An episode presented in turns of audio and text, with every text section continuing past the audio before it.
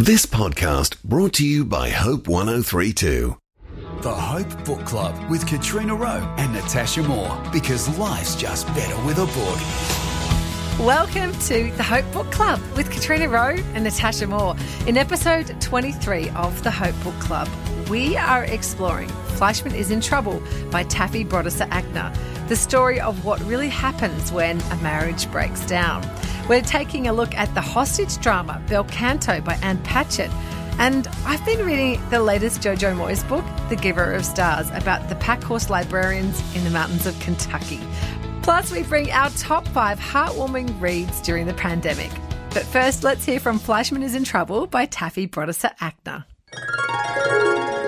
Toby and Rachel had separated at the very beginning of June, just after school ended. The culmination of an almost year long process. Or maybe a process that began shortly after their wedding 14 years before. Depends on whom you ask or how you look at a thing. Is a marriage that ends doomed from the start? Was the marriage over when the problems that would never get solved started? Or when they finally agreed that the problems couldn't be solved? Or when other people finally learned about it? Of course, Cindy Leffler wanted information. Everyone did. The conversations were always artless and they were always the same. The first thing people wanted to know was how long things in the marriage had been bad for. Were you unhappy that night at the school gala when you were showing off your college swing dancing lessons? Were you unhappy at that bat mitzvah when you took her hand and kissed it absent mindedly during the speeches? Was I right that at the parent teacher conferences, when you stood by the coffee and she stood over by the office checking her phone, you were actually fighting? How it shook people to see someone extricate themselves from a bad situation. How people so brazenly wondered aloud every private thing there was to wonder. Toby's cousin Cherry, who was prone to long, disappointing stares at her husband Ron. Had you tried therapy? His boss, Donald Bartuck, whose second wife had been a nurse on the hepatology floor. Were you unfaithful? The camp director at the Y when Toby was explaining that his kids might be a little shaky since when the camp started they'd just separated. Did you guys have a regular date night? These questions weren't really about him. No, they were questions about how perceptive people were, and what they'd missed, and who else was about to announce their divorce, and whether the undercurrent of tension in their own marriages would eventually lead to their demise. Did the fight I had with my wife on our actual anniversary that was particularly vicious mean that we were going to get divorced? Do we argue too much? Do we have enough sex? Is everyone else having more sex? Can you get divorced within six months of an absent minded hand kiss at a bat mitzvah? How miserable is too miserable? One day he would not be recently divorced, but he would never forget those questions. The way people pretended to care for him while they were really asking after themselves. That was from Fleishman is in Trouble by Taffy Brodesser-Akner. It's the story of a 41 year old man, Toby Fleishman, going through a bitter divorce from his wife of 15 years. It explores how men and women relate to each other, both in friendship and in marriage. Natasha Moore is here from the Centre for Public Christianity. G'day, Natasha. Hi, how you doing? Good to have you with us. Um, hopefully, maybe one day soon we'll be able to do this in person again. what is going on for Toby Fleishman at the start of this novel? Whew, a lot is going on for poor Toby. Um, so, Toby is going through a divorce from his wife, Rachel, and he's pretty disoriented, I guess. Um, so, he's been trying to save his marriage for a long time and it hasn't been working. And now he's kind of feeling relief that um, it's over. Um, and uh, he's kind of a lot of the book, you know, a bit of a content warning here, focuses on his new life on dating apps, kind of, and hookup culture, particularly among New York divorcees.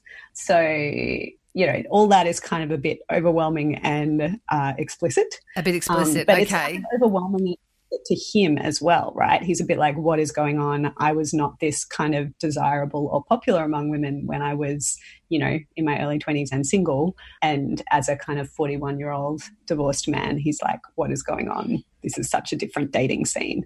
So a lot of it is kind of social observation commentary about that. But it's also that you know his relationship with his kids um, you know his daughter entering kind of the awkward teenage phase and being so kind of miserable um, and uh, harsh and what it's like to be a teenage girl.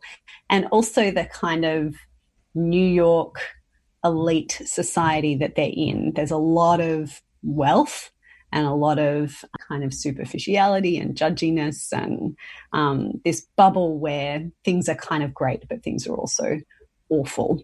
Um, and it kind of really parses that in an interesting and devastating way. Um, so early on in the novel, his wife, his soon to be ex wife, Rachel, basically disappears. She doesn't show up to pick up the kids when she's supposed to, and he can't find her or get in touch with her. And then it's kind of everything falling apart from there as he tries to figure out what's happened to her and what to do with the kids and stuff like that. What kind of picture does the novel paint of modern marriage, Natasha? Look, not a rosy one, let's say. It's pretty depressing on marriage and on divorce. The reason I read it is first and foremost because it's Taffy Brodesser Akner's first novel, but she is already a very accomplished writer. For instance, she wrote a thing about um, Hillsong for GQ several years ago, which is just a brilliant article. She recently wrote a profile of Tom Hanks for the New York Times, and just everything about her writing is wonderful. So I'm like, if she's writing a novel, I'm reading it. I don't mm. really care what it's about. Um, but also, I read an article that she wrote about her experience of going around and doing a book tour about her first novel, which is all about divorce, but actually, she's married, presumably kind of happily married. But her thing that she's kind of obsessed with is divorce. Um, and she's like, there's a lot of this around, and nobody really talks about it, like what the actual experience is like. And so she really wanted to write a book about that. Um, and I think in terms of skewering like marriage dynamics, divorce dynamics, what she kind of calls the black box of what's going on in someone's relationship that people on the outside think they know about but don't really know about. I think all of that is really incisive and kind of devastating, but also fascinating and probably important. Mm. The other sort of layer to this novel is that the story about Toby is kind of being told by a woman, one of his friends, who also goes through some kind of growing awareness about the nature of her relationship with Toby. Can you explain how that works and how that plays out in the book? Yeah. So, in one sense, I'm not totally sure it does work, to be honest. Um, even though I love Taffy's writing, um, uh, and I think there, the writing in the book is really brilliant. Uh, it's a while before you realize that there is a narrator, mm. um, that it's not just the third person omniscient, that actually it's being told by his friend Libby, who, you know, they were friends back from when they were 20 years old, um, but they've fallen out of touch and then kind of, you know, he's trying to reconnect with friends while going through his divorce. So she kind of comes back into his life and it's told by her. But there's kind of a having it both ways thing here in that we learn a lot about Toby and even just the details of his daily life that Libby couldn't possibly know. So it's told both from her perspective and also as though it's an omniscient third person narrator mm. um, and kind of wants the best of both worlds, I think but it does kind of give you because she is a woman who's kind of sympathetic to Toby, but also has her own. You know, she's got this lovely husband, and um, biographically, she's a lot like Taffy Brodesser Akner. So she used to write for a men's magazine. Um, now she's a stay at home mom and she has kind of like in the suburbs of New Jersey and she doesn't know how she feels about that and who she is. Um, and so she's kind of working through her own sense of like, am I a middle aged suburban mom and is this who I wanted to be? And then later in the novel, slight spoiler alert, we do get Rachel, um, Toby's wife, ex to be soon to be ex wife, um, her perspective coming in, which of course changes things quite dramatically from after feeling sorry for poor aggrieved Toby. How things actually played out for his wife is a very different story. So we do, I think, having the like women's perspective in there, um, and all of that being super complicated, I think makes it really, again, not a comfortable read, but and yeah, a potentially important one. Do any of the characters sort of learn anything about themselves and how their relationships have gotten messed up from all this? Mm, that's a good question. I think we learn about them and maybe about us through that. Um, I don't know if we could really say that they learn because we see inside and therefore we have kind of a wider view from all of them. I think maybe the narrator, Libby, she kind of gets places in terms of like, okay, here's the life I've chosen and here's what I'm doing and why I'm doing it. But, you know, none of that, that doesn't make any of it easy. That life is still kind of demanding and sometimes rubbish and also glorious, but also mundane. And mm. like I've used the word complicated a lot, but I think that's probably one of the, you know, guiding principles of the book is complexity that everything's complex and that anger is a natural but very unhelpful response to all the things that go wrong in our lives. Mm. Something like that. It sounds kind of depressing to me, Natasha. Like, I, I just, I don't know if I would want to read that book, just being honest. So, what did you like about it? It is depressing. Um, it's also funny her writing is very um, uh, just so uh, talented, like so rich. So, especially in kind of painting this picture of um, the kind of upper crust New York society that they're moving in. So, there's this telling moment quite early in the novel where Toby reflects on, you know, a friend of his. So, he's a doctor um, at a New York hospital. Um, he's very successful. He earns, you know, quite a lot of money by most people's standards.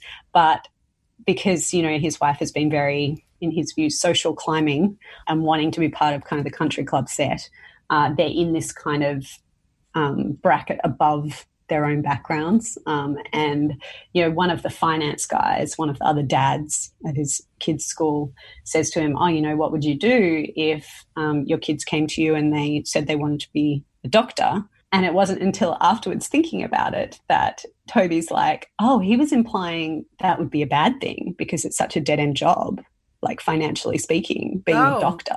Oh, wow. Okay.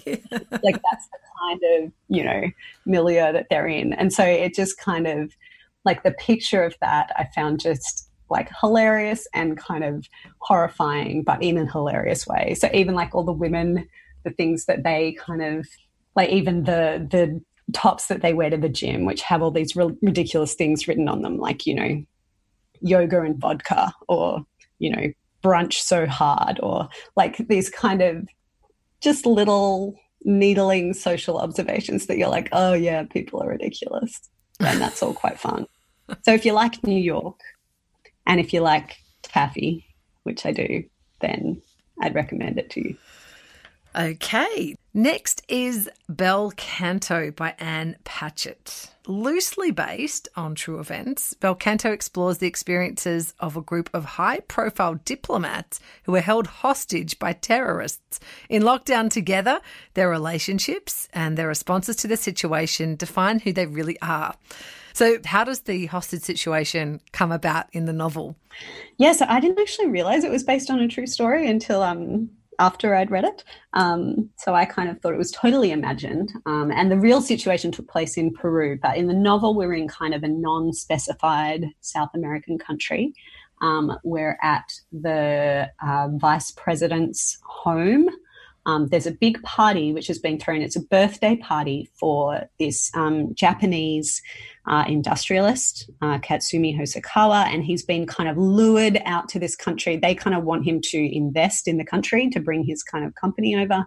Um, he has no intention of doing that. And actually, the only reason that he's come is because their bait for the party was that they were getting this famous opera singer, Roxanne Coss, to come and sing um, and he is a massive opera fan and he thinks she's just the best singer ever.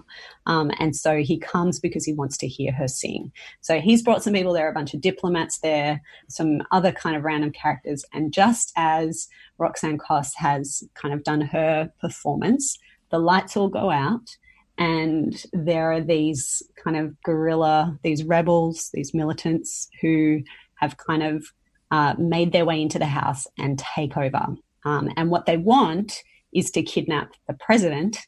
But the president, as it turns out, didn't come because he wanted to stay home and watch his soap opera. So then they're a bit like, we don't know what to do. So they just take everybody hostage. and then they end up in the standoff for what turns out to be quite some time.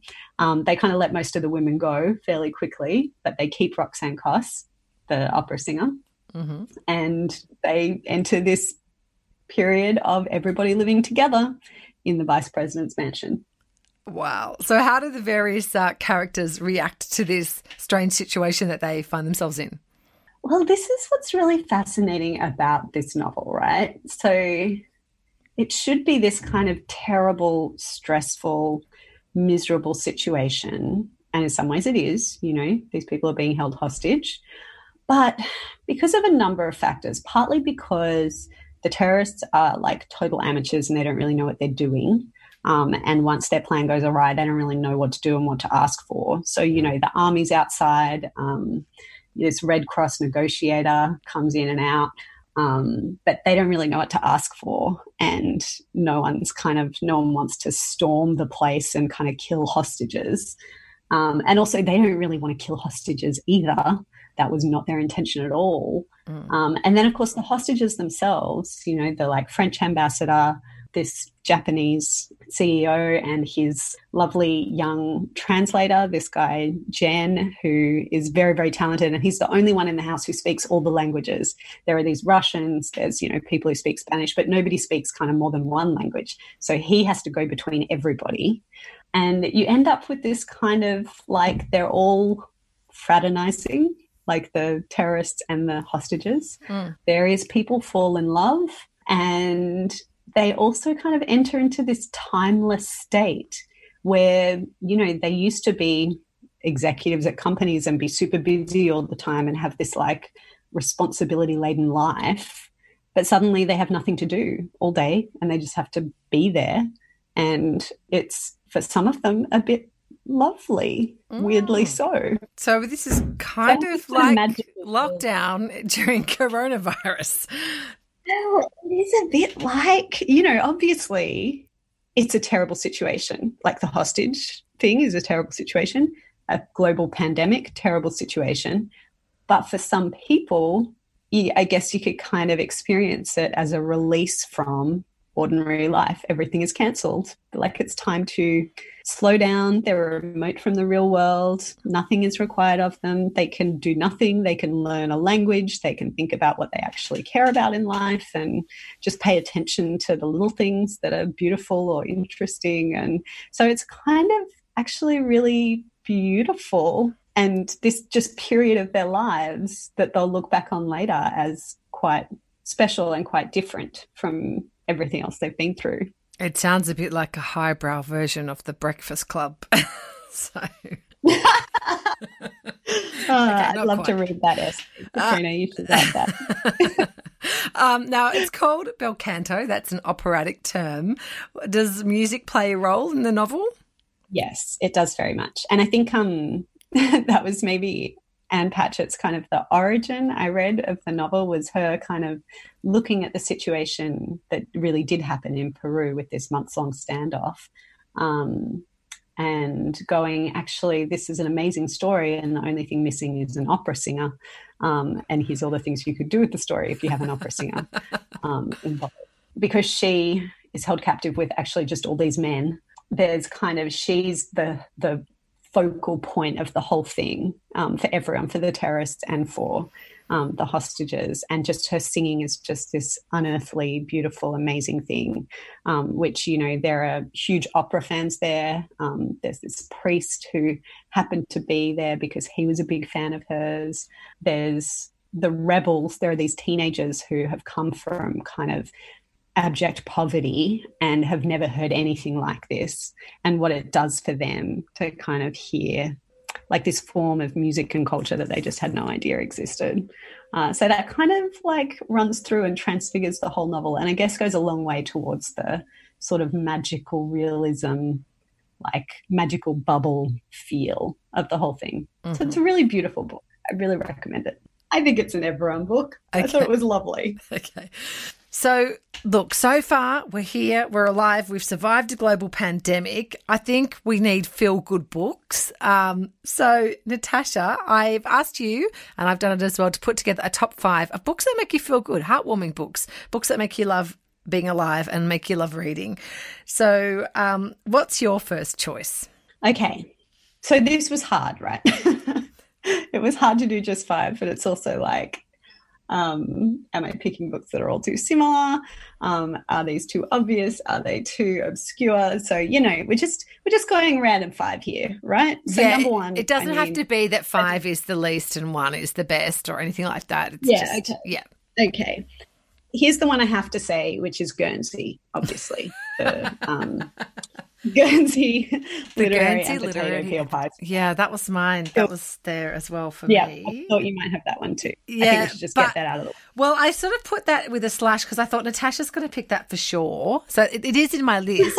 but as an alternative choice, I put Anne of Green Gables because I just think you can read that anytime, any age. It's delightful. You know, when you read it, you'll think, oh, I'd forgotten how good this is. Yeah, and it'll make you feel good about mm-hmm. life. Um, so my next one, and we've talked about this not so long ago, but I just think it is so delightful, um, is Heartburn by Nora Ephron. It's just so much fun. Oh, nice. That's interesting. So mine is Liane Moriarty, What Alice Forgot. Because I had that as a backup option. Oh, really? Well, see, I Yeah. I chose that one for now because I think one thing about lockdown, if you are in a relationship, like a romantic relationship, you know, it can be a little bit testing, uh, or or it could really enhance your relationship. It could go either way, you know, because you're sort of stuck with each other a lot more than usual, and you don't get those breaks from you know going out with other people and that sort of thing. And I felt like this book, What Alice Forgot, could help you make better choices in your relationship uh, because that was what I got out of that book. I sort of got that, you know, the choices they made, they played out in these ways, and it was it's, it's a wake up call. I thought it was, I thought it would be a really helpful read at this time. It's fun too. Aw. Yeah. Okay, so here's my next one. It's a bit random. Um, it's this book that I just stumbled across, and I think there's a whole series of them, but I've only read one. It's called Pomfret Towers. It's by Angela Thirkell. It's from kind of the 1930s, maybe. Um, and it's just, it's kind of one of those like aristocratic, like weekend house parties. Like, you know, the local girl goes to stay at the big house, um, and there's all this, you know, the young people hanging out and people pairing off or, you know, who they're expected to marry and who they're, and it's just, not that there's no friction, but like there's no kind of like, oh no, oh no, and what it's just the whole thing is lovely. The whole thing is kind of delightful and easy to read, and the characters are great, and it is just, it's no pain. That's fun. nice. Well, I've gone the opposite. I've I've gone for a bit of pain because I feel like this book is the antidote to loneliness. If you are living in a small apartment by yourself, working from home in lockdown, and feeling a little bit lonely, um, you know, because maybe you're not, you haven't, you weren't able to go to work or you weren't able to get out and do stuff. I felt like Eleanor Oliphant is completely fine would be a great pick because it helps you realize how rich your life is, even if you have one or two good friends.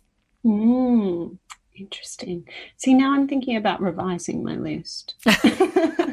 um, I'm going to drop in one that's indirectly heartwarming. Okay. Yeah. H is for Hawk by Helen Macdonald, which is actually about grief and loss, and it's about training a hawk. Um, but I think, like, you've inspired me with the loneliness thing and the kind of processing thing and the kind of feeling isolated thing. I think that's a like that's a really fascinating read. And look, it's nonfiction. It's actually a memoir, so we should have one of those in there. There. Okay, sure. Well, mine is um is also nonfiction. My next pick, um, and it's Any Ordinary Day by Leigh Sales. This book details the experiences of people who've suffered immense trauma and loss, and I think why it's so good is that it's really about resilience and bouncing back from hard times. And I know people have lost jobs and um, are suffering financial hardship, and and some people have lost loved ones.